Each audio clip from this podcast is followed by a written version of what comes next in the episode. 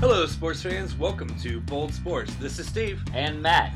We will be discussing all Pittsburgh sports from Steelers to Penguins and Pirates, with some talk on local colleges, and we may have a rare look at Whitfield. Tune in each week at Sorgatron Media for Bold Sports. Hey, folks. How's it going out there this week in sports? You got Matt and I back here with Bold Sports to figure out how everything's going with you. Matt, how is everything going with everyone? It's a little somber in Pittsburgh. We're down to that like rug cutting time where now it's all Pens and all college hoops, and we'll get into some college hoops here in a bit. But we'll start out where we always do. Week picks this week. Matt went 2-0. Yeah, there was only two games to pick, and Matt picked them both right. I picked them both right, and I was mad. I know, right? Because I'm not catching Steve. I was mad, and I was mad. Actually, I was really pissed, and I was on my second pick because I went 0-2. I picked the Jags, and I also picked the Vikings. Matt, you picked the Pats and the Birds. You were picking with your money, not your heart. All in all, for the season, Matt is 158-109 on the win and losses, and I'm 166-111. Honestly, there's no chance that Matt's going to catch me. It's not about catching you. It's not about catching me. It's not. I mean, it seemed like a no-brainer. I mean, the Vikings were really lucky to be there based on that play against the Saints. Like they should have lost, or at least not had such an easy time of advancing at the end there like they did, plus it being in Philly, just Philly being what it is, as how about them greasing the light poles? Man, they're how about them greasing the light poles? And Amanda's sitting there and she's like, they're greasing light poles in Philly. Are they getting ready for a riot? I'm like, yes, yeah. Win or lose, there's gonna be one. Like, it's Philly. They're like known as the worst fans in the NFL, if you're an opposing team, and even they just really love to hammer people, they're just passionate fans, they love to hammer the opposition, They hammer themselves. They go crazy. They get all tanked up on Riot Punch, and they're ready to go. Oh man, I lived in South Jersey for several years, and I went to an Eagles Dallas Monday Night game at the Link. The first year the Link was open, and it was like the first time like the Eagles were allowed to play like a night game in like 15 years, and I went as an observer, and I wore like shorts and like a red shirt just to like stick out, and also like I'm not here for any one particular team. I got more shit because I didn't have Eagles gear on. Now, God forbid, the dude that was wearing the white away Dallas Cowboy jersey, that shit left red. Yeah, you just gotta wear Eagles shit when you go there. Philly, man, like it's so anyway, like the Eagles won, and they're going to the Super Bowl against the Patriots. And that's what I thought. Which is a rematch of 2004. Which is a rematch of 2004. Hopefully it comes out on the better side. I'm not saying that I'm rooting highly for the Eagles, but I'm rooting for the Patriots' loss. Now, as a Steeler fan, honestly, the Eagles mean nothing to us. They're NFC. We see them once every 4 years. Once every 4 years, and once every 7 or 8 at home. Mm-hmm. So it's not like they really mean something to us, unless we would see them in the Super Bowl. And you know what? The Steelers fucked up the chance for an All-PA Super Bowl again. Mm-hmm. 2004 was the last time. I will say the Patriots fucked up the one in 2004 with their Spygate bullshit. But I mean the Steelers really, we'll get into the Steelers screwing up a little bit, here. Like my take on the Eagles rivalry. It's not a real rivalry to us in Pittsburgh. No. But if you talk to people who are like from Harrisburg or like Lancaster, they're like, those towns rivalry are kind of split between Steelers fans and Eagles fans. So like they talk all kinds of like shit on each other. Well, here's the thing: the Eagles rivalry is anybody they play.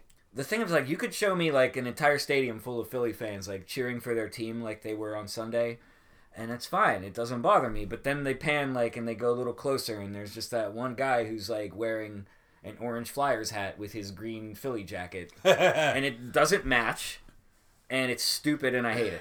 Fuck the Flyers. So we're getting on board with, like, in the fan base that might also have Flyers fans. But you could be an Eagles fan and also a Pens fan. I know, like, a couple people like that. My neighbor, he's a complete Eagles fan. He's diehard Philly faithful Eagles. And he's a Pens fan, and he's been a Pens fan. I asked him, I was like, you grew up in East PA. I'm like, yeah. He goes, I says, how you Eagles?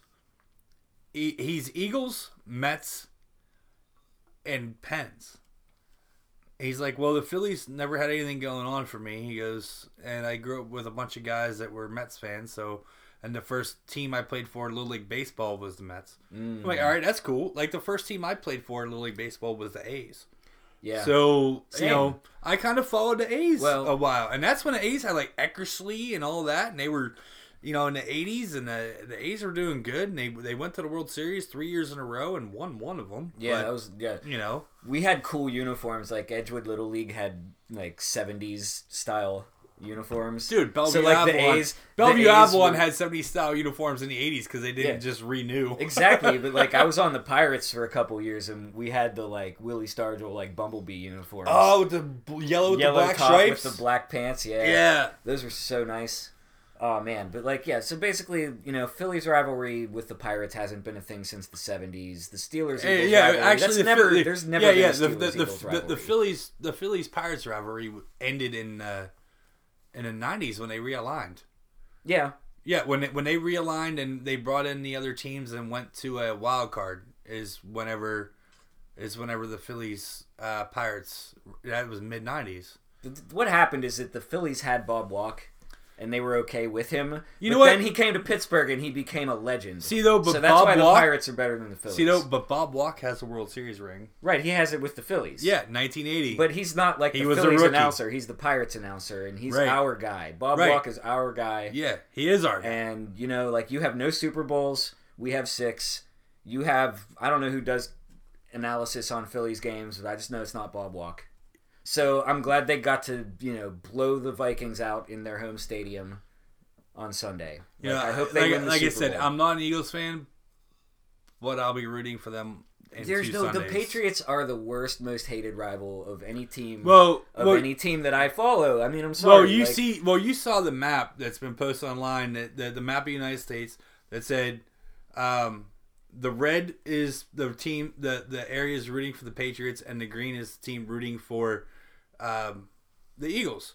So it was Rhode Island, Connecticut, Massachusetts, New Hampshire, Vermont, and Maine, of course, are rooting for the Patriots. Then there was a little red circle around D.C., a little red circle around Dallas, and a little red circle around Newark that were rooting for the Patriots. Yeah. And the rest of it was green. Yeah. So that's how everybody feels about the Patriots. We'll get in. You know what?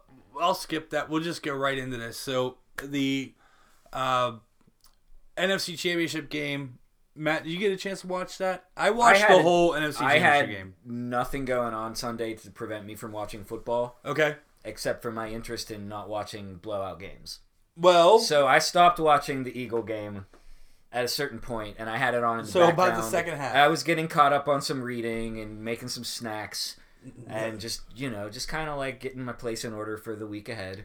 You know, and that's what one does when they watch Philly Eagles football, from what I understand. Like the Eagles fans, like you know, they're real quiet and like domestic. From what I hear. Totally. So I was just trying to live the part, you know. Yeah, I was too lazy to go get a cheesesteak, so I just. You know, nuke something from the freezer. So here at Fernald's Kitchen, we watched the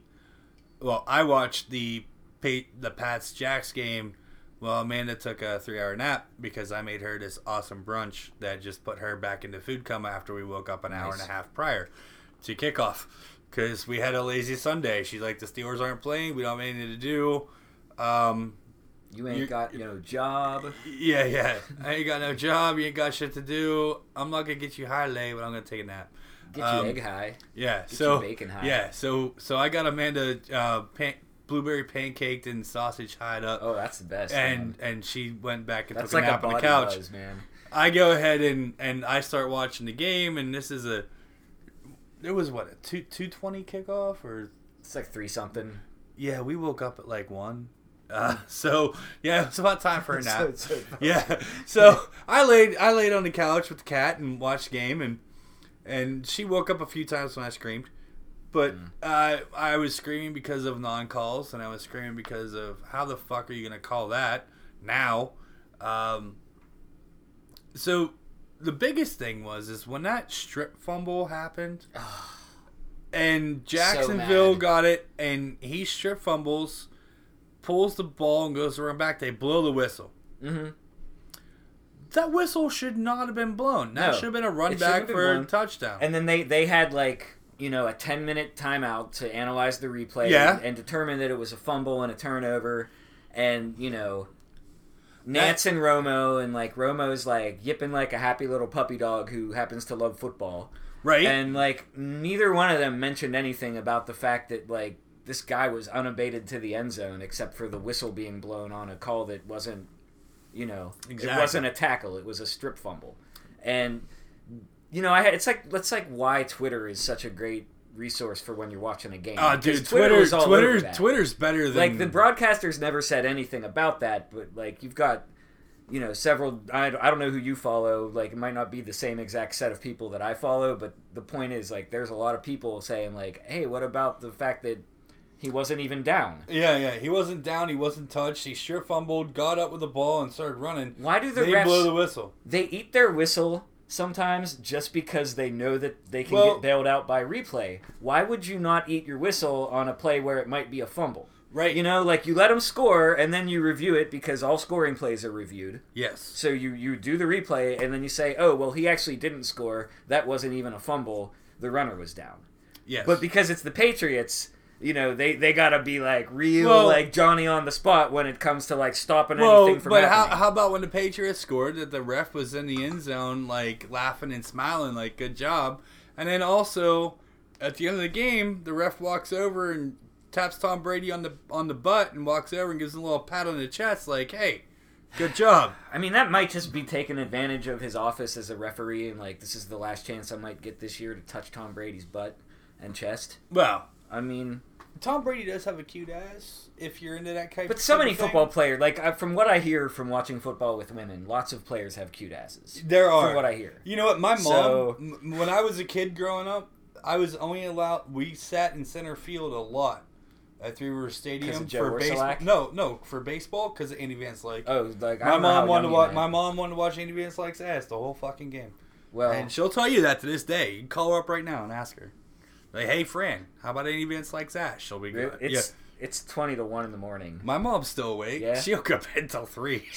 She up, like, watching Carson Daly? No, she's probably napping on the couch, and she'll, like, wake up and go, like, send some emails, and then she'll, like, sit around. Yeah, my mom's a late-night person. I get more emails from my mom at, like, 3 o'clock in the morning for family bullshit than anything. Yeah, it's great. The worst part is when I answer her back, and then she emails me, why are you still awake? Why are you awake? Right. Because you're still my kid, and you got a bedtime, right?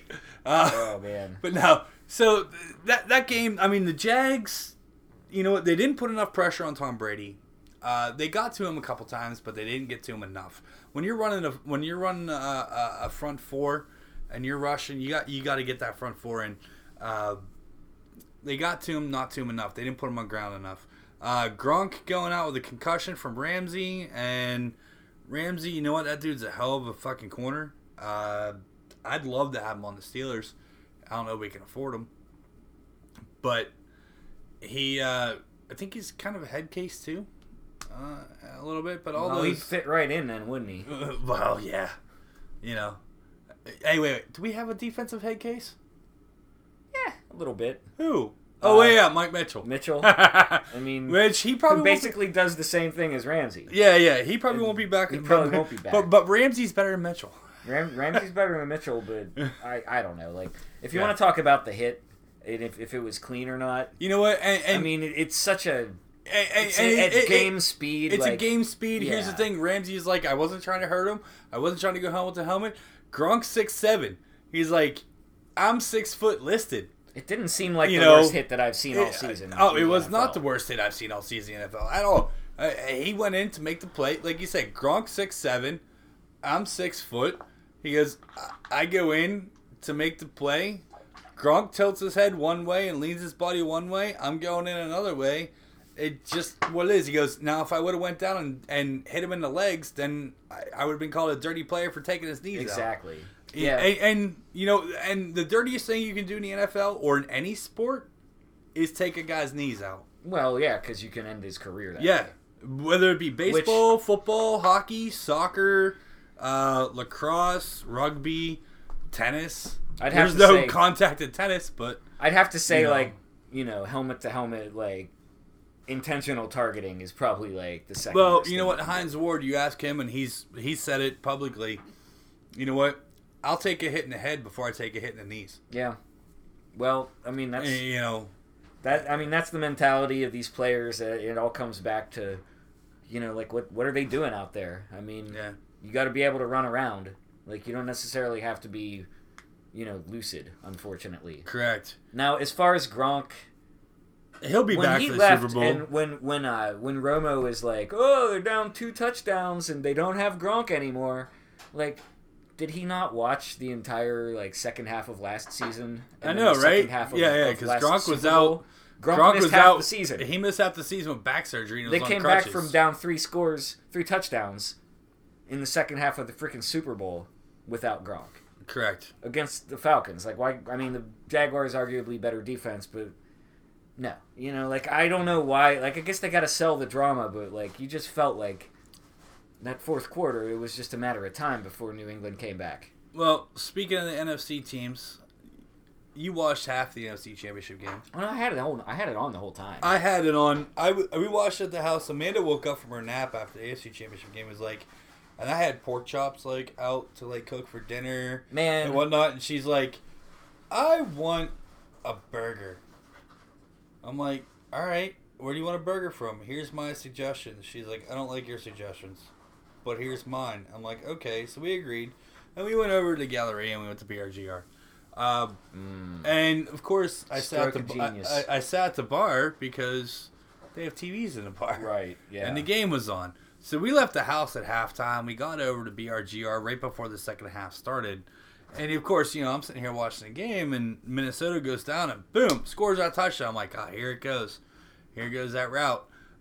Because also... Earlier in the week, the NFL released that Super Bowl picture with Tom Brady and Case Keenum on it. And it's get your Super Bowl tickets now. And had the picture of Tom Brady and Case Keenum. They released it on Tuesday before any of the games were played. I'm like, oh, is this shit predicted or what? So an accident, right? Yeah, So I sent that out. I was like, hey, friends, from my Philly faithful, I'm sorry. And for my other friends, I hope you bet on the Vikings. I'm glad you didn't bet on the Vikings. Don't bet on the Vikings, yeah. Damn. Easy to say now. So, but watching the NFC Championship game, I mean, Minnesota went down and scored that 7 points right quick. And then there was the interception that the Eagles had. He runs it back 45 yards, cross field, and gets in the corner of the end zone, ties up 7-7. And LeGarrette Blount runs 12 yards in, bowled 4 people over, and walks in the end zone in the first quarter. Then they go on and score a couple more. And in the second half, it was just, it was just all Eagles. They got everybody involved. Aguilar, Ertz, Alshon Jeffrey. He was in there, of course, the backfield. Jay Ajayi didn't get in the end zone, but Jay Ajayi ran for 115 yards. Blount got the rushing scores on 2 of those. Because that's what Blount does. You give him the ball with 3 yards, and he gets you 4. I mean, hey man, he might be crucial. I'd love to see him scoring a goal line. He would have been in Pittsburgh a lot longer if he wasn't a dick. But I mean, then we got him from the Patriots, then we cut him, and he goes back to the Patriots. They tampered. You can't convince me that they weren't they had a back channel. Oh, I'm sure with LeGarrette Blount, and they were like, hey, you're not liking your time on the Steelers. You don't think you get enough carries? Just do something that'll get you cut from the Steelers. Well, which is hard, I know, but we think we got it in you. You got it in you. You know, the front office and the coaches can't text them or call them about that, but I'm sure other players of course, can. Yeah, they do that. Because, how do you think James Harrison came out of retirement after he played that 1 year in Cincinnati? They don't even make it. Comes back to Pittsburgh, signs a 1-day contract with the Steelers, and then to retire, and then... signs the retirement papers, then 2 weeks later, oh wait, we got 2 linebackers hurt, and then you got Kiesel, Polamalu, and Ike Taylor on the phone with James Harrison on the flight back, being like, hey, we need you back. Come back here.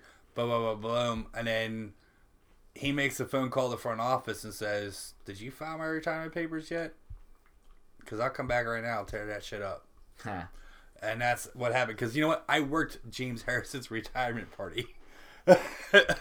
You know, oh, he's going to have another one now, Steve. Are you going to work? Are you going to work his next one? If he has at the restaurant I'm currently working at, yes. Be weird. If he doesn't It'd have be the it, ultimate troll move, man. If he doesn't have the restaurant I'm currently working at, no. But yeah, so there's that.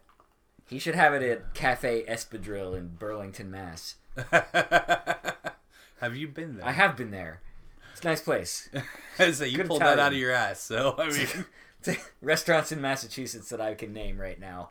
That's the first one that came to mind. I can name two bars. Oh God! Last time I was in Boston was on Super Bowl Sunday when Denver played Carolina. Oh. And we hit up a bar on the way home from the Super Bowl party we were at. And it was like not at the hotel but near it. And there's just all these Pats fans, like they're just like the Pats. I'm like, do you ever shut up about the Pats? No. Nope. Tonight was a carnival of football featuring two teams that were not the Pats. Our producer lived in New England for 9 years. And it was a blowout game. Like the Panthers like shit the bed. Yeah. But the Pats were not in the game. They did not say at halftime like, "Hey Panthers, you suck. We're replacing you with the Pats." Yeah, but I had to be like, oh yeah, the Pats, yeah, they're great. Yeah, they do it the right way. They're great. Our producer Amanda lived in New England for 9 years. She can tell you that they don't shut up about the Pats or the Red Sox or the Celtics or the Bruins.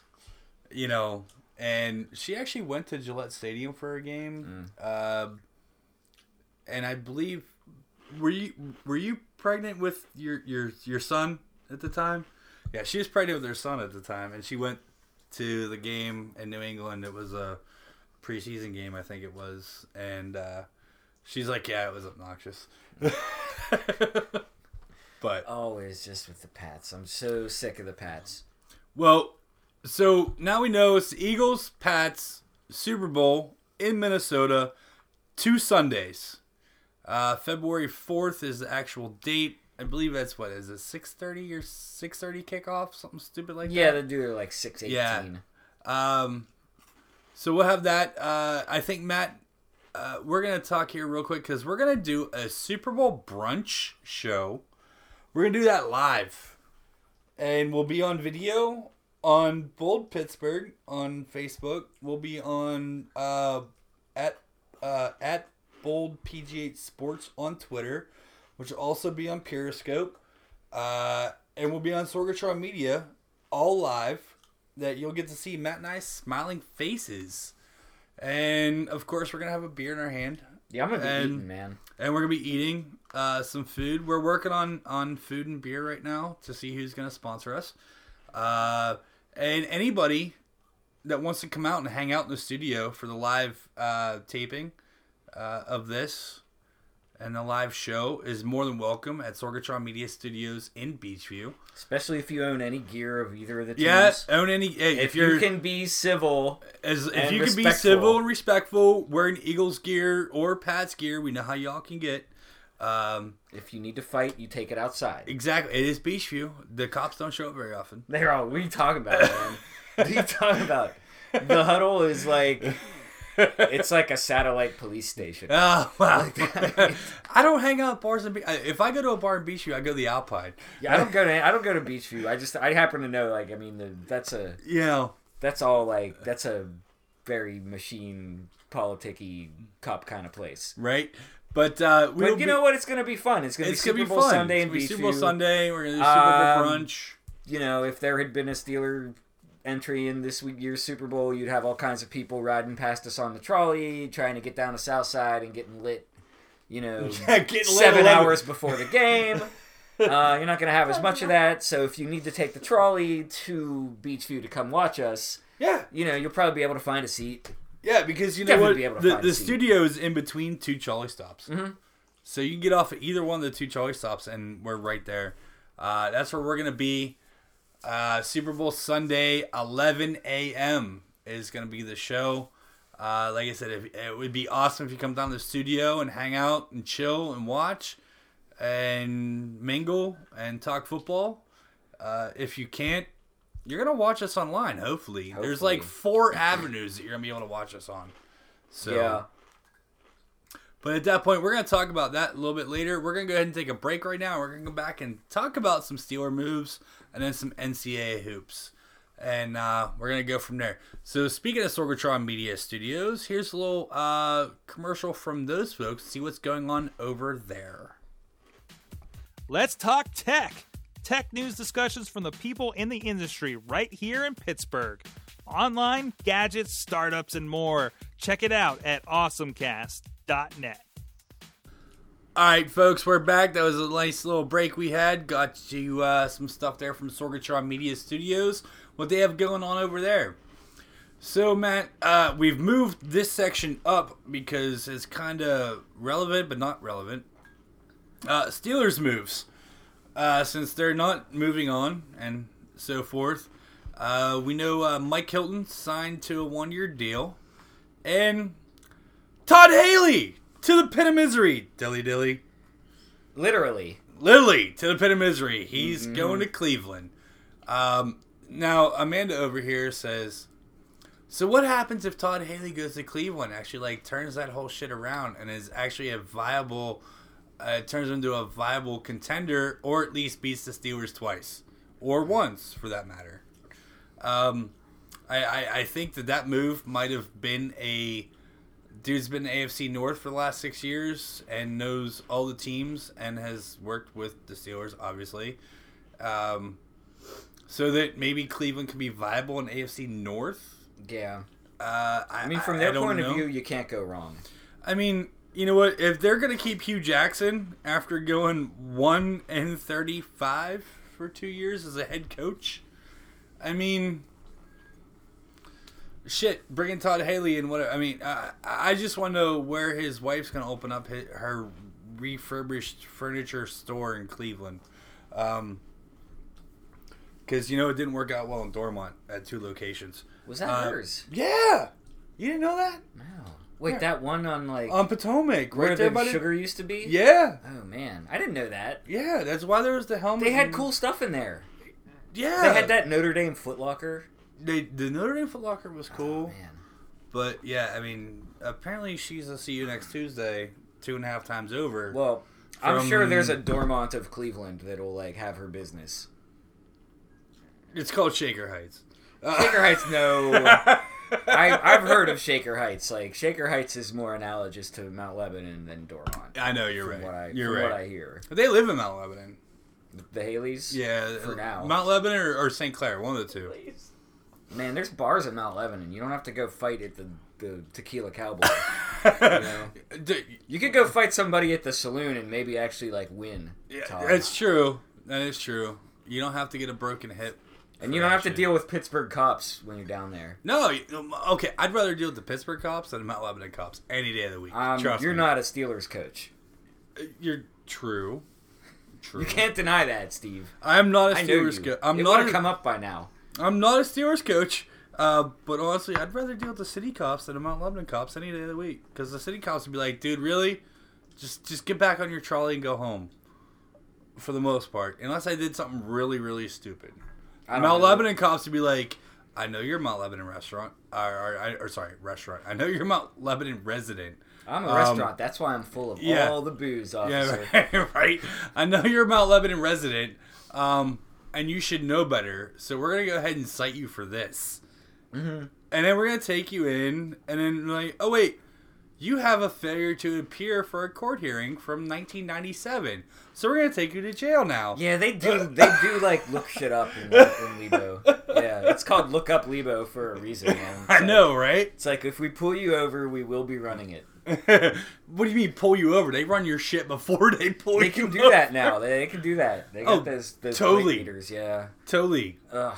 Anyway, like. If you're not driving through the South Hills on Super Bowl Sunday, come on, take the trolley, Beachview, and come hang out with us for our live broadcast that we're gonna be doing. Also with the Steelers, Vance McDonald, he's due $3.7 million April 1st. Now, it says guaranteed. Now, we all know how NFL contracts are. Yeah, so it's guaranteed if you're on the team. If you're not on the team.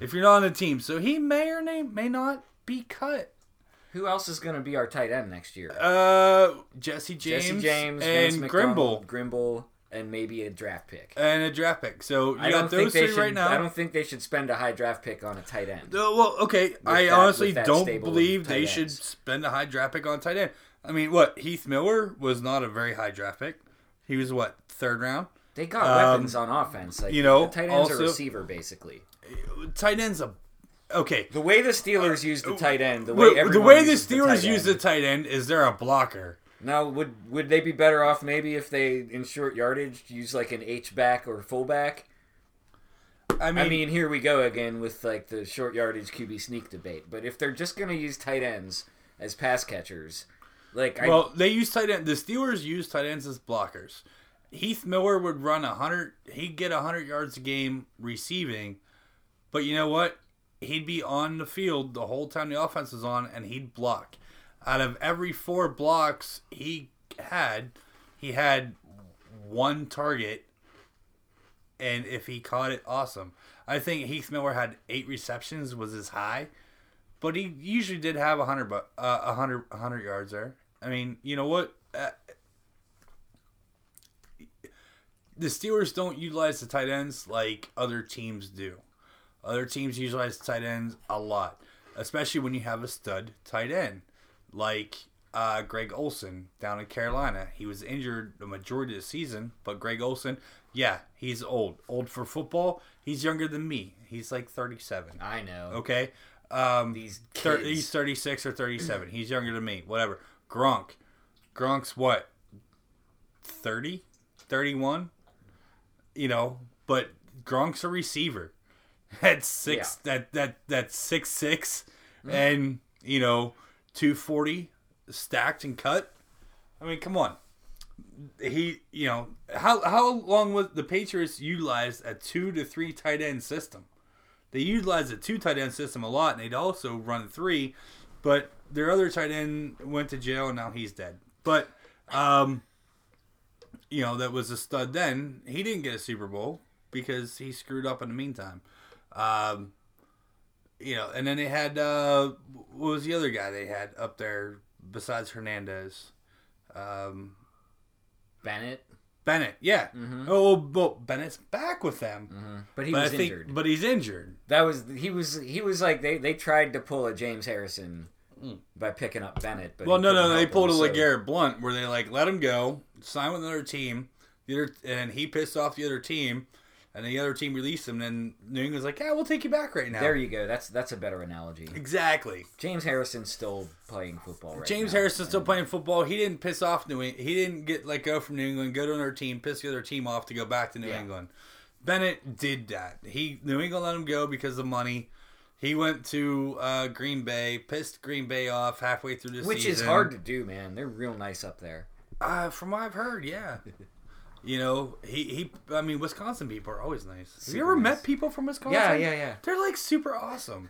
Like, you, like, want to hang out with them, like, drink beers and eat sausage and cheese. Like, it's... One of my friends, he came to Pittsburgh in, like, 5th or 6th grade from Wisconsin, but he had also lived in the Bay Area. Wow. So he was kind of, like, very well acquainted with Niners fans and Packers fans. Mm-hmm. And then he ended up becoming a Steelers fan. Well, that's good. And he always used to say, like, Steelers fans, before he totally, like, bought into Steeler fandom, he'd be like, you people are kind of, like, biased in favor of your team. You seem like you don't always view the world, like, from, like, a stable perspective because of your Steelers fandom. What? But I'll tell you what you're way more reasonable than Packers fans.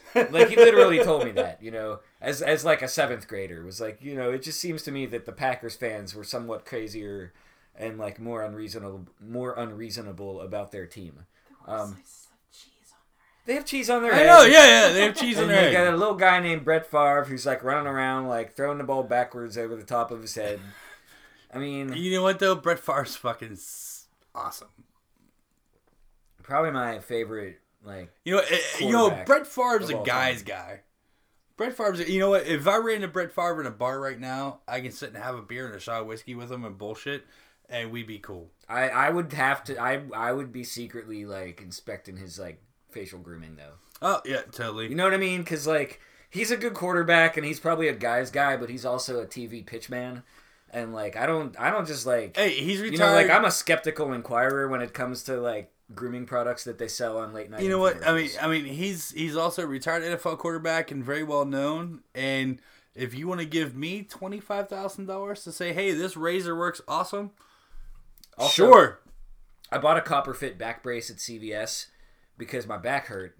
And it was $15 cheaper than the next most expensive back brace. And I don't believe in, like, the magic properties of copper.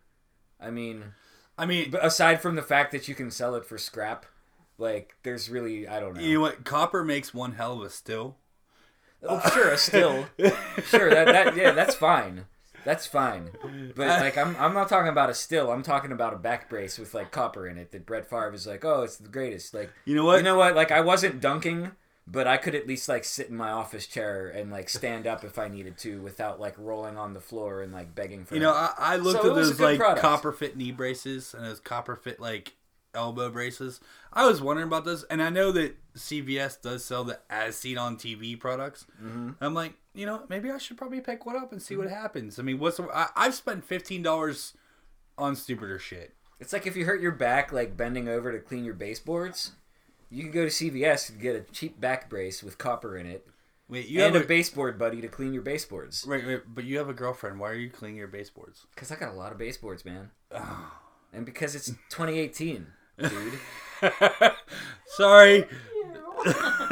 Who hurt me? Exactly. Yeah, I'm sorry.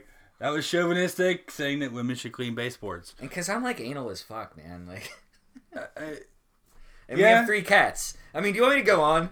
Like, there's reasons, trust me. See, the only reason I really would like to see, like, my girlfriend clean the baseboards is just so she's, like, bent over on her hands and knees and her ass is up in here. Oh, man. That's why I want to see that. But that's just me. What you're supposed to say is that, like, men should get into more cleaning because you can listen to podcasts while you clean. That is true. And if there weren't podcasts, I don't think I'd lift a finger, but... Like, I got more podcasts than I got, like, rooms in my house, so, you know, I just need to hear people talking, and then I can do anything. Yeah, Steve's being chauvinistic. Sorry about that, folks. And I hope I don't lose any female listeners. Because we love you all. Women who have ears, Steve. Yes. Thank you. Yes. They're not here to service you with their listening skills, okay? They are not. They're consumers of sports content. Exactly. Their dollar spends just the same, but they only make like 75% of yours. So, yeah.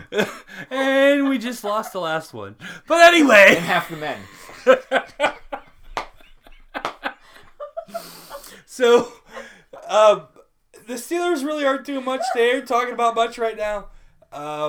And who's coming back and who's doing... We know Ben's coming back. That's all well and good. Yeah, Ben goes from I might retire to 3 more years. Yeah, right? Who knows about that shit?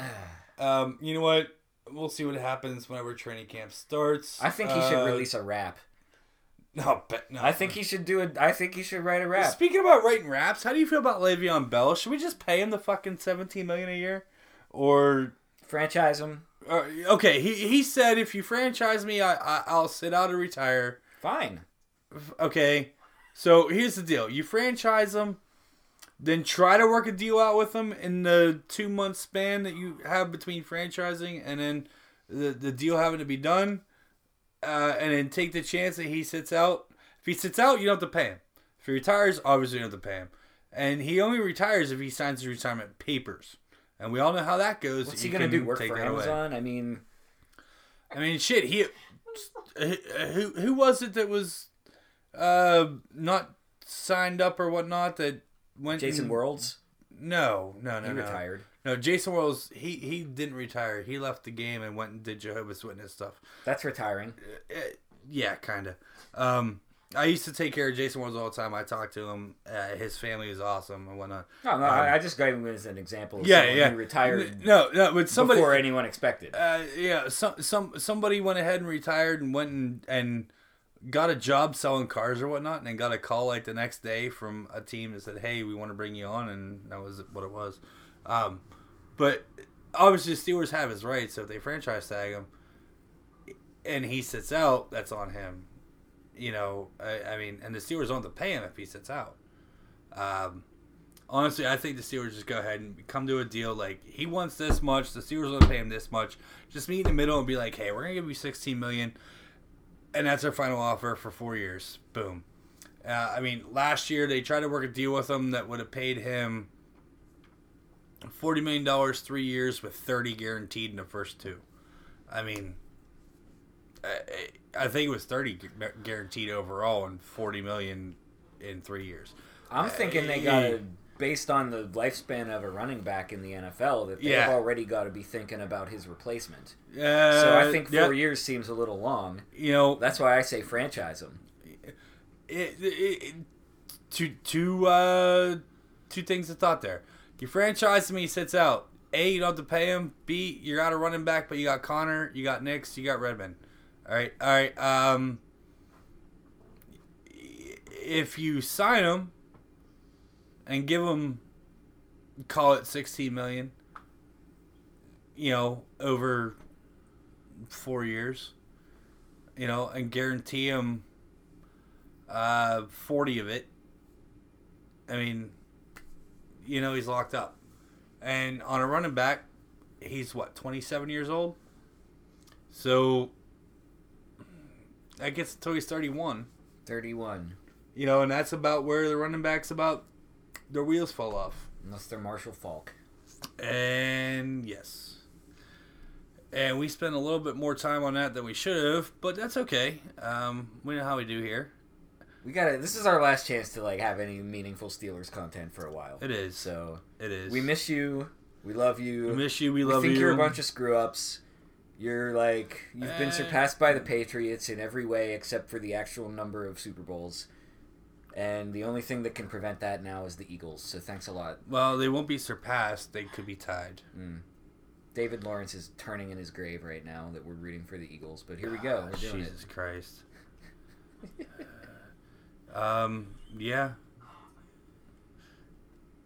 Man. It's sad. I'm sorry. You know what? Let's just forget about it. Where's my terrible talent? Enjoy the Super Bowl. Eat a kielbasa sub. You know, and apparently extra sauerkraut. And apparently, our lovely producer had to tell us that after the Super Bowl, they're doing the new "This Is Us" is coming out, and they're gonna talk about Jack's death or get closer to Jack's death. So I just can't imagine why they thought that was a good idea. They must have known the Steelers weren't going to be in the Super Bowl, or in the event they were in the Super Bowl, and the potential for them losing. How many fucking fires and shit do you imagine? This town? First of all, the Steelers win, okay, and there's Chopper 11 is over Carson Street. Nobody watched. They're nobody Peggy, watched This Is Us. I don't know why, but nobody's out celebrating this time in the middle of Carson Street. I can't imagine what's going on. And they're then Peggy doesn't say anything back because she's sitting in the green room watching This Is Us with everyone else. In Carson City Saloon and whatnot, and Mario's and everywhere else. Yeah. It's I can't be happy, honey. I need to get ready to go be sad. Yeah. I don't know. I've never watched the show. It's a pretty good show. Like I said, I'm already fully committed to one Pittsburgh-related drama that makes me really sad all the time, and it's called The Steelers. Yeah, there's that. You know, I'm involved in that. Or there's the Pens, too. It's an alternate universe where Mandy Moore is not a fan, but Sofia Vergara is somehow. No. So, you know, we're still we've got all the celebrity cred we need, and it's real life, and it cuts and it bleeds, and it's you know, TVs get smashed, man. Do you know anybody who smashed their TV about This Is Us? No. I know people who smashed their TV about the Steelers, though. Should I watch This Is Us with a camera recording my reactions? And then we can put it up on Instagram the second it's over and be like, this guy got so sad. You've never seen a man cry as much as this. And then have Matt sitting there going like this, drinking a beer. So I'm supposed to cry over that? No, I'm literally sobbing. I'm surrounded by a garbage bag full of soaking wet terrible towels. Oh. from my tears. There it is. My salty, salty tears. Well, yes. NCAA hoops? NCAA hoops it is. That's enough about that bullshit. So, apparently, Matt, we're missing the studs in the city. Duquesne Hoops. They play tomorrow. Well, we're recording this show on Tuesday, so by the time you hear this, this game will already be over. So they're playing Wednesday at 7. And then they don't have another game till next week. They're 5-2 to conference, 14-6 overall. They are the studs in the city. And did you even get a ticket price? Did you? Yeah. Just on the Duquesne website, tickets range from like $15 to $25. All right, so for $25, I know we spent $25 on worse shit. Yeah. You know, dude, honestly, we need to just go to a Dukes game. I'm about it, man. Like, dude, we'll go to a Dukes game. A time that I'm not working. I'm typically off Wednesdays. I could actually go tomorrow night if I wanted to. I'm working. You're working. Yeah. And you're working the game. I'm gonna be watching it. On your business end of it. We just need to go to, like, the Deuce game and see what it's all about, because apparently they're just killing shit in their conference, right, in the A-10. I haven't been to a Dukes game since, like, last time I went to a Dukes game, Mossy Murphy was still doing his thing. Do you know him? He was the... Did you just go back to, like, 1989? Yeah, it had to have been like that. Yeah. Because this dude, I mean, he was still like doing his like appearances on Channel 4, and then going to Duke's games and like running out on the court like with the cheerleaders during timeouts. Nice. And like not getting arrested because, you know, he's friends with the Kennedys. So yeah, well, I mean, that happens. You get to do things sometimes. I mean you do know games.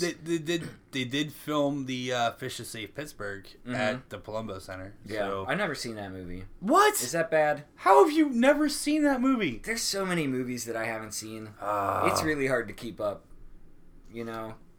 It took me like 5 years to see Boondock Saints after it came out. And everybody's like, oh my god, you're so Irish. How have you not seen Boondock Saints? Like, wait, have you never seen the Rocky Blyer movie either? No. I forget the actual name of the movie. Never saw the Rocky Blyer movie. I would say it's like Breaking Through or something like that. Nope. I can't remember the actual name of the Rocky Blyer movie. I saw Striking Distance. Well, I saw Sudden Death. Well, because they were also on TNT about once a week. So Striking Distance is awesome. And Sudden Death was alright. What? Kidding me? What? It's like Paul Staggerwald's best movie. Well, it's I think Paul Staggerwald's only movie. Well, I'm still right. We move on to the guys up the street from Duquesne, up to the University of Pittsburgh. Their hoops team. They're playing NC State at home this week. They got the Qs at home this week. The problem is Pitt is 0-7 in the conference. They're 8-12 overall. If you watched either one of the two games that they played against Duke, they lost by 35 the first game, and they lost by 36 the second game. The first game was in Pitt at the Peterson. The second game was at Cameron Arena down in Duke, down on Tobacco Road. Now, the only good thing about those two games... Pitt covered. So the first line was 34, and the second line was 38. So Pitt didn't lose by the cover. So that was the bonus to those two games. When they're playing NC State, I don't know what NC State's NC State. They are not ranked, but they are in. They're NC State. I mean, they play. Yeah. That's what it is. They're an ACC team. They beat and bang and everything else. You know, it's hard to talk about Pitt hoops right now. I hope Stallings can get this team turned around. It's a bad situation. It is. I wouldn't want it to be on my plate. You know what to do with the coaching situation there right now. Like, it just. I think it's been real negative since the beginning with Stallings, and I don't think it's been even close to fair. True. You know, it's like people just want, you know, there are a lot of people who it wasn't that long ago, okay, and they remember like the glory years under Jamie Dixon, which wasn't that long ago. It wasn't that long ago. You know, and people want it to be like that again, and it's not. But it's not Stallings' fault. Like it's not. He inherited a bad program. The more he does to, you know, so not win a lot of games, which is what's happening with the team as it's presently constituted. Like it's just going to get more negative for him. You know, it's like it's almost like they just need to just, you know, let him go, and it's not even his fault really. No, he is a 5-year deal. I mean, and he's in his second year. You got to give the guy at least 4 years to see what he can do. Yeah, that's what it is. When it comes to college sports, you have a 4 to 5 year window. If you can't do anything in 4 to 5 years, you're out, and they get a next guy in. It's a tough league, and it doesn't matter if it's, you know, football, basketball. I don't know too much about the hockey deal on college hockey, but football, basketball, you know, the prime sports in college, you got a 4 to 6 year window. If you don't produce in 4 to 6 years, you're out. That's all there is to it as a coach. And that's what happens. And speaking of being out in a few years, and actually I think he signed his way out of town with Jamie Dixon. He's at TCU now, which is actually his alma mater. They put up a big win against West Virginia. I watched that, yeah. Which West Virginia at the time, I think, was ranked number 3. West Virginia has since fallen to number 7. They are 5-3 in the Big 12 Conference. They're 16-4 overall. But that big loss to TCU hurt them. I know they lost to... did they lose to OK State where there was like cord storming? That was at Texas Tech. Texas Tech. And then they had, I think, Kansas. Kansas beat them in Morgantown. That was over the weekend during the football.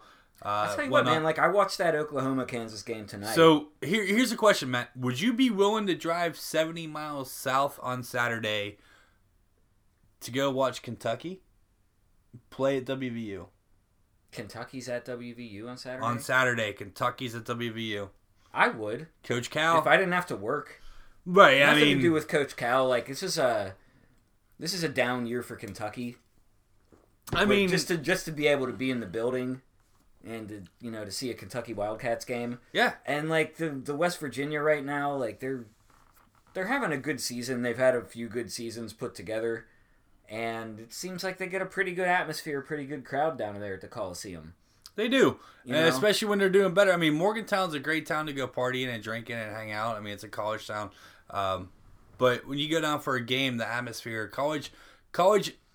Sports atmosphere also depends on how that team is doing. We know when Pitt was doing awesome with Jamie Dixon, Dwan Blair, and all that in the mid 2000s, and even after the mid 2000s, and they were still going to the tournament and still rolling the Big East and everything else like that. You couldn't get a ticket for a Pitt basketball game without paying a premium. Mm-hmm. So I think that's what it is now down in WVU with them being number 7, top 10.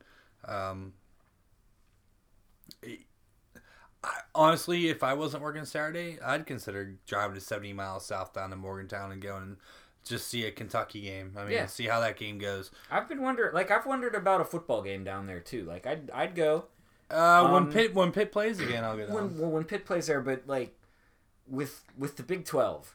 Oh yeah, because I do not care about any Big 12 teams. Yeah. So when West Virginia joined that league, they automatically became my favorite Big 12 team in football and basketball. Okay. And like when a ranked so opponent, you're picking teams on conference, not on love or hate. You're picking them who you like in that conference. Yeah. If it's going to be on TV, sure. You know, it's like they're a local team, so they get thrown on there. When they play games against, you know, a ranked opponent. I still have that issue with rooting for West Virginia. I'll watch a game, but I won't root for them just because of the whole Pitt factor. Even though they haven't played each other in a couple of years, and they'll start playing each other here again soon. Football, they've already started in basketball. Yeah. But and then you got our other our our other college that's doing good is Robert Morris. They are actually number one in their conference. They're 12-9 overall, 6-2 in the conference. They play at home here Friday and Saturday. I think they're where are they playing their home games at? Because I've seen Robert Morris play at Duquesne. I've seen Robert Morris play at PPG Paints. I've seen Robert Morris play on the island. Did they? I don't know if they actually have a home. They are getting a new facility. Okay, that makes sense. Under construction now. The Sewell Center, where they played their home games for years and years, including, you know, when they would host tournament games, because in their conference, they hosted tournaments. So the Sewell Center was always, the venue for Robert Morris basketball. But yeah, like the Sewell Center's gone.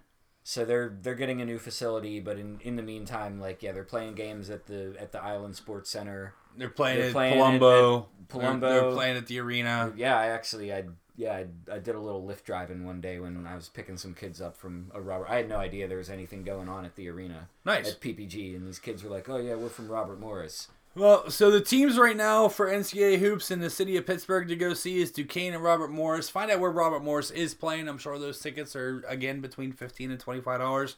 Duquesne, Matt already looked up. They're between $15 and $25. You know what? It's just a nice night out. Go grab a couple buds. Go grab a couple beers.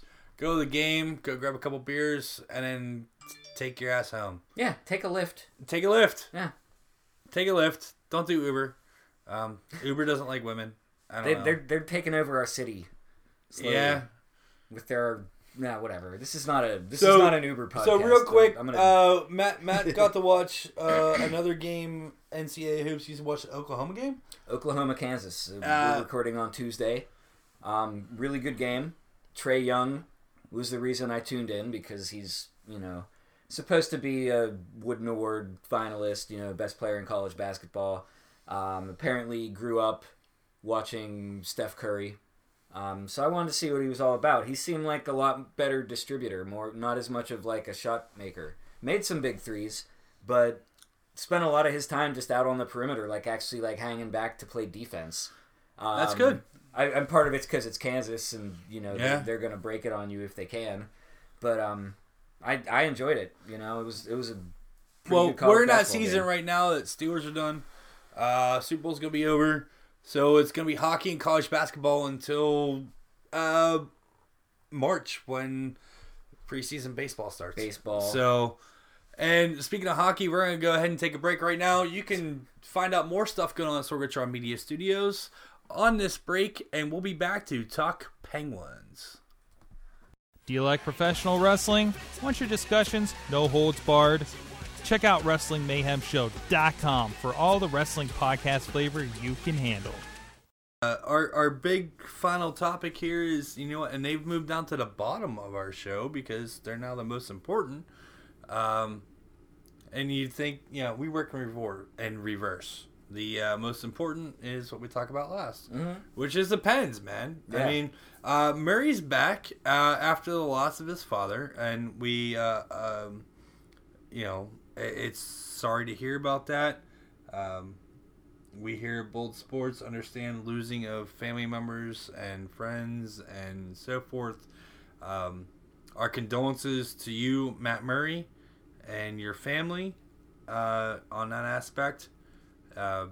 Take the time you need, and he did take some time he needed. He took some time. I don't know if you saw the game tonight. Did you I saw the highlights on my phone. And I saw a few plays on screen while I was at the bar picking up drinks to take to my tables. I know Matt Murray did not start. No, he didn't play, but during pregame and, during, key segues in the broadcast during the game, they did have some video of Matt Murray talking about, the team and the coaches and the fans and everybody being, real supportive.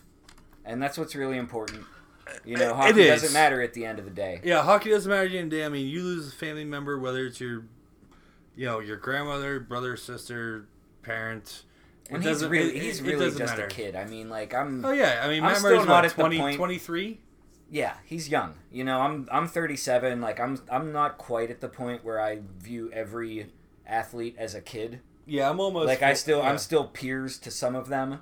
But it's getting to the point where I'm going to be the old guy and saying, like, this kid, that kid, the other kid. Yeah, I'm almost... And Matt Murray's definitely a kid. I'm almost 40. I still have both my parents alive. You still have both your parents alive. Mm-hmm. We don't know what that feels like, and hopefully we don't know anytime soon. Never.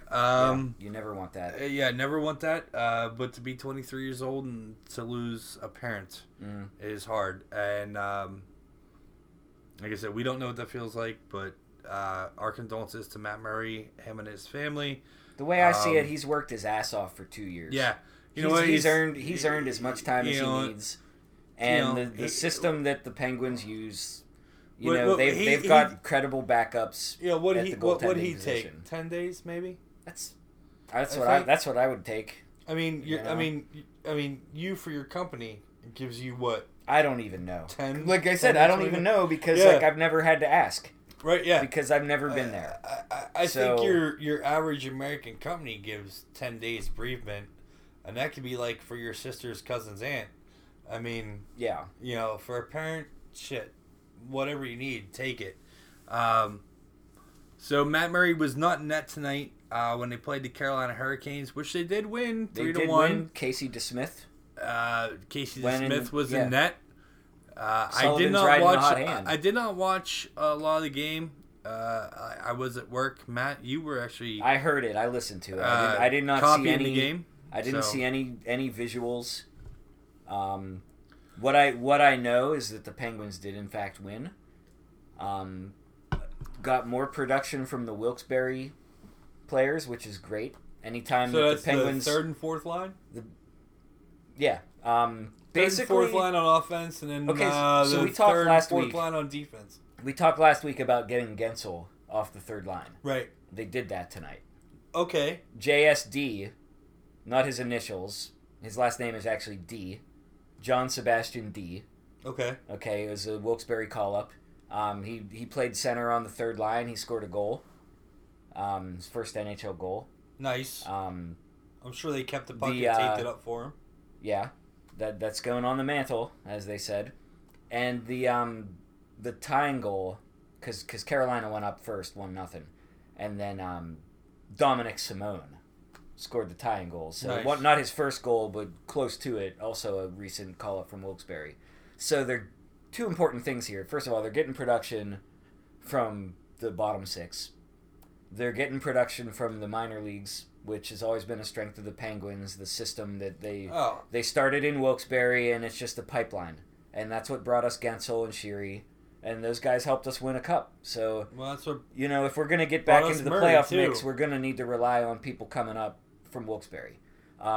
Murray is now an established NHL goalie, but Casey DeSmith this time was the Wilkes-Barre goalie. Correct. And he's, he did well. Like I said, I didn't see it, so I can't really comment on his positioning and everything like that. Yeah, I didn't see. He stopped a lot of shots. He didn't stop one. I mean, what more can you ask for? Carolina's no joke. So how did Guentzel fare? Was he back on Crosby's line on the top line? Yeah, he's back. He's back up with Crosby. Okay. They still. I mean, they got the production from the lower lines. Not anything that like Crosby and them were doing wrong. Malkin was ripping some shots in the first period, being real aggressive, real opportunistic, from what I hear. So yeah, it was a good game, and they got one more game before the All-Star break on Thursday, which you'll actually get to have some eyeballs on. Steve. Yeah, actually on Thursday they're playing Minnesota, and I will be at the game on Thursday. I actually get to sit in the Captain Morgan Club. Nice. So, I'll be sitting at Captain Morgan Club. We're going to be in Roquet. Roquet. And so Amanda and I were at the... Roquet as in, I'm okay, Amanda. Like, I don't need to, get peeled off the floor. Exactly. Totally. I'm okay. Good. No, Roquet, while Amanda and I were at the arena for Crystal... which was Cirque du Soleil. We got to go see. Fancy. It was awesome. It was kind of fancy. It was awesome. Well, one of the better Cirque shows I've seen, by the way. I spied where Roquet was, and in section 110 is where I'll be. Roquet is the fourth gold row of seats up from the ice. Nice. So, yeah, I was like, all right, I see where those seats are going to be. I hope they're aisle seats. You think anyone ever does the opposite and, like, goes to, like, the Pens game and then, like, barges into someone else's row so they can see where their Circ tickets are located? Well, I mean, I didn't barge into the row. I just, like, looked across and looked around. I gotcha. I mean, I totally thought about barging in and, like, excuse me, these are my Circ seats. I'm a patron of the arts. Yeah. You need to move over. There we go. You know, but okay, what's funny though is I used to be a season ticket holder for the Pens, and it just got and I split them with a buddy of mine, and he got to, they were in his name, and I split them with him, and he got to, like, dude, I gotta get rid of them. It's getting a little costly, and I got things I need to do around the house and this, that, and the other thing. He's like, see what you can do to take him over. Which I'm like, oh shit, yeah. I want to take him over. I want to keep him. So, I had another friend of mine and his wife, and another friend of mine and his wife lined up. And I talked to my buddy. I'm like, look, I got two other couples. You know, you'd still end up with 10 of them. He's like, all right, 10 I can deal with. So we kept them for that other season. And that was the 2016 season where the Pens went on and won the cup. And then it got to the playoff package, and we're all like, and if you know anything about season tickets for the Penguins, the playoff package is just as much, if not more, than the full season regular game package. So it got a little tight. You know, we made some money back. We all went to some games. We made some money back. And then the 2017 season comes up. He's like, look, he goes, you got to take him over completely or something. So I tried to get, like, the two other couples that were with me the year before and another couple, and it just came down to it's like, you know, it didn't work. So, unfortunately, I do not have season tickets anymore. And I didn't have them in my name, but I had them. Yeah, that's cool. Split them with a buddy. I mean, I went to, you and I went to a game or two together. Yeah. Shiloh and I went to several games together. That's why I'm going to the game on Thursday with Shiloh, another buddy of ours. He called me up and said, dude, you've taken me to so many games. I got free club tickets. You want to go? I'm like, yeah. I'm in. He's like, I figured I owed you. I'm like, thanks. Shiloh, man. Good guy. Know, he's a great dude. Great Pens fan. He's not from Texas. Not much of a Steelers fan. Not much. He's a Cowboys fan, but he loves the Pens. We'll give him that. At least it's not the Patriots. Yeah, thank God it's not the Patriots. We have enough of those in our little circle that we deal with, and hopefully we'll come to the live recording. Yeah, come. Wear your gear. Yeah, Miss Lynn, Tanya, get your ass up to Sorgatron Media and Beach Street. It's like 3 blocks from your house. Mm-hmm. Jesus Christ. But no, so the Pens, did you watch any of the West Coast games that they were out there on the road? They played back-to-back. On Thursday, Friday off. All right, no, Wednesday, Thursday off. Friday they played Saturday. Yeah, I missed that all because my only night off was Friday. So the one night I had off, I was at a bar watching tennis. Well, because it's the Australian Open. It's the Australian Open, but if there had been a Pens game on, the Pens game would have won. It's like the TVs were still tuned to AT&T Sports from the night before, right? And they were showing like reruns of tennis from like.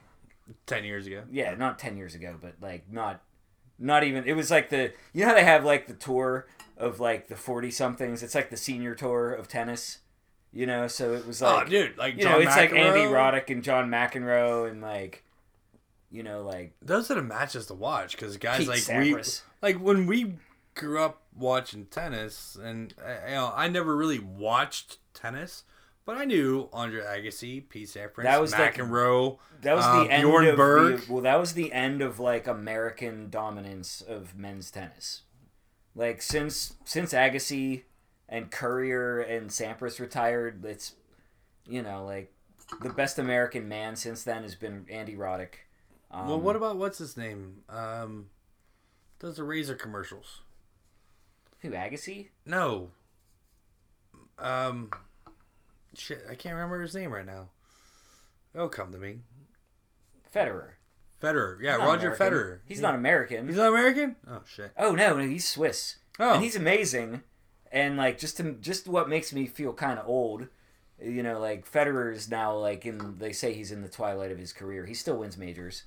What is he, 37? Yeah, he's exactly the same age as me. Yeah. You know, like, his first Wimbledon title was the summer that I was in London. Nice. So, I was aware of Roger Federer at the time, like, obviously had no idea that he'd go on to be, you know, what he is now. But yeah, like, there's been a lot of tennis on late at night, and just so happened that on a night that I actually was off, there was no Pens game for me to watch. Well, shit, we got on talking about tennis, but we're still on you asked me about hockey, and I haven't seen any hockey except for tonight. Right. Oh, okay. So I can't talk about what happened out west. Well, I can tell you out west, I did watch 2 of the 3 games. I do know about the Dustin Brown thing.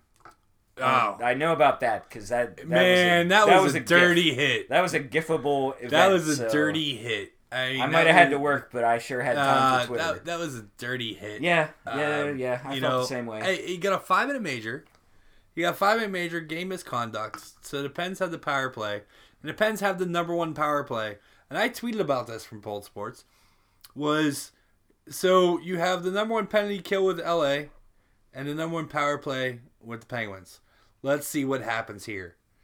Pens scored 1 goal in 5 minutes with a 5-on-4. So you know what? You look at the average on a 5-on-4 and you can score as many as you want. Because it was a major penalty. You know what? You scored 1 goal. That's a win. You should have scored 2. Yeah. When you have a 5-minute major, you should have scored 2. But LA has the number one penalty kill. And one of their major penalty killers was off the ice. So that was... It was a shady, dirty hit. Here nor there. The Pens did... He was on his knees. Yeah, he was on his knees. Sliding towards the boards on his knees. If you had just left your hands off him, he would have crashed into the boards without any help. Yeah, and then you got... And you got to go and cross-check him in the back of his neck so you can go like head first into the boards. I mean, I'm a little disoriented just thinking about it. I know. They did win the game against... was it the Sharks or the Ducks? In the tank, yeah. In the Shark Tank, yeah. They did beat the Sharks. They lost against the Ducks. That's how it was. So the Ducks actually broke the Pens' winning streak. The Pens were on a 5-game win streak. They lost to the Ducks on the West Coast. They beat the Kings, and then they beat the Sharks. So they are 7 out of 8. Good. We need to see a good string together here. They're working on it. Getting a 10-12 game win streak, and in hockey, that's hard. 10 to 12 game win streak is real hard. That's real hard, especially in hockey. Hell, in baseball, that's hard. Mm-hmm. Yeah, it is. It is. Football is hard. Alabama can't even do that, and still win a national championship. But I mean, that's how that is. So the Pens, I mean, their power play, amazing. And even both sides of the power play, where you have your top power play with Malkin, Crosby, Kessel, and Letang, and Hornquist on the top power play. Then your second power play is Guentzel, Reed. Who else on the second power play? We don't see the second power play a lot. Yeah. So it's hard to say. I know Guentzel and Reed. Who else is on that? Sherry? Yeah, Sherry and here nor there. Mata's on the point, yeah. So okay, we don't see the second power play a lot. And honestly, folks, Matt and I have been working a lot, and also it's football. Penn's got to play more games on like Friday night, Sunday afternoon. Yeah, we're on full Pens watch because the Steelers are over. So over. Hmm. Totally. Do you know what other watch I'm on right now? Do you know what goes on this weekend? Catching up on shows. Do you know what goes on this weekend? What starts Thursday? When this show comes out Thursday, Friday. Do you know what starts this weekend? You're looking at me like, no, I'm thinking real hard. I should know. I'm like the niche sport guy, man. Like, you gotta, I'm sorry, I don't know. This weekend starts the California swing of the PGA Tour. Oh, God. And they start in Torrey Pines, and Tiger's back. Tiger played... Isn't that one of his home courses? It's not his home course. He does well there, right? He does. He's won 2 U.S. Opens there. He's won, I think, 12 tournaments at Torrey Pines. Okay.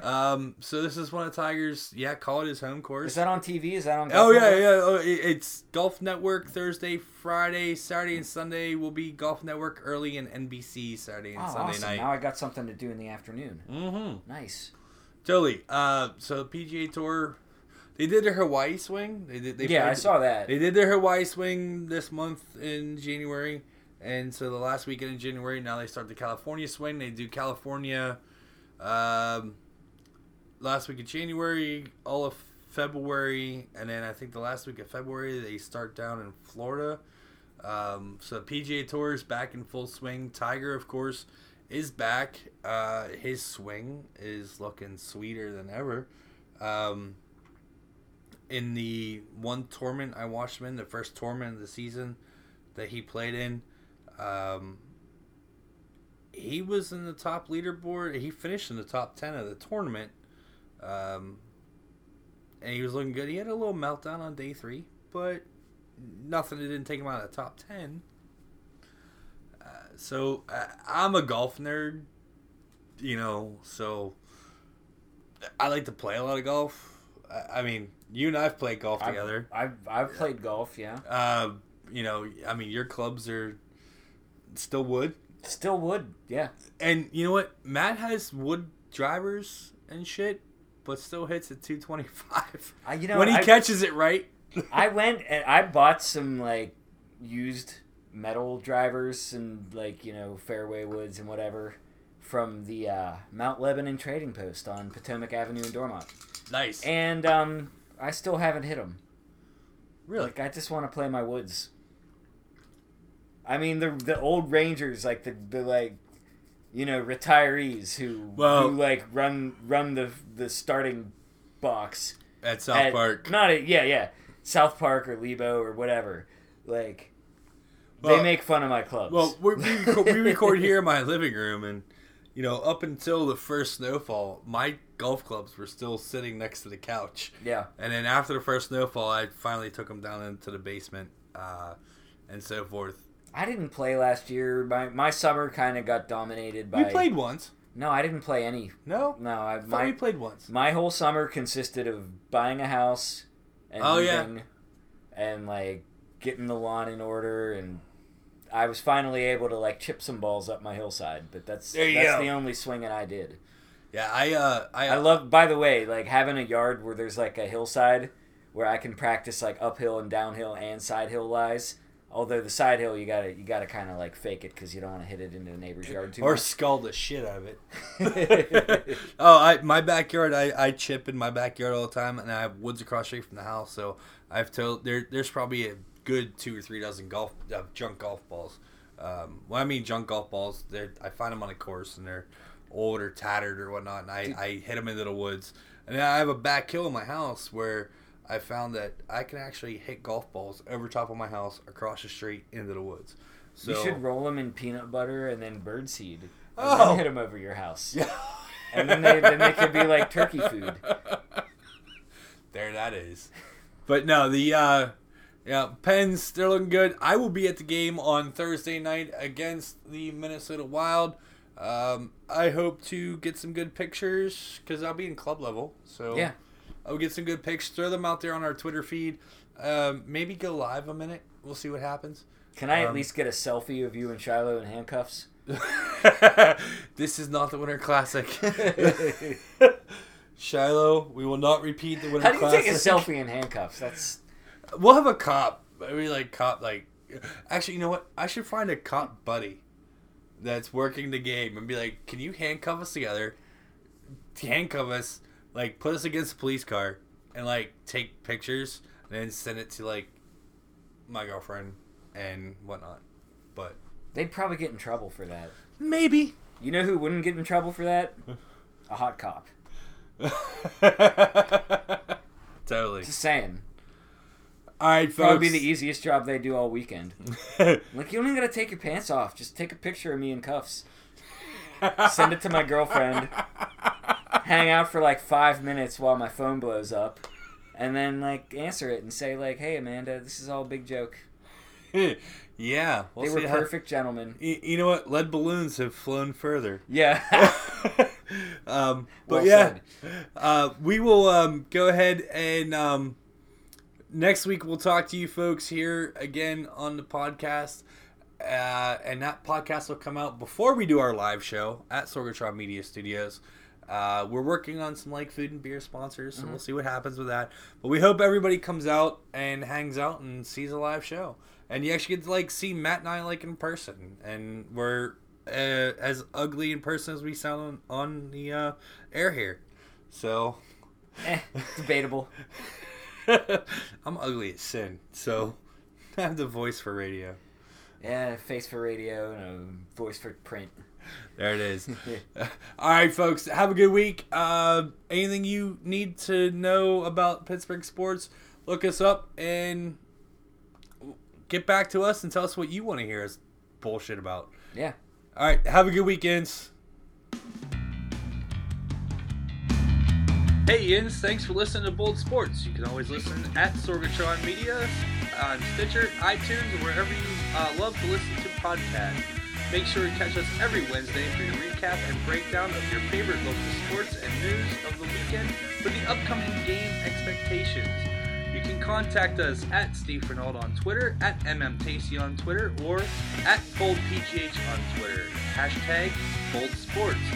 Bold Pittsburgh on the Facebook or BoldPGH.com.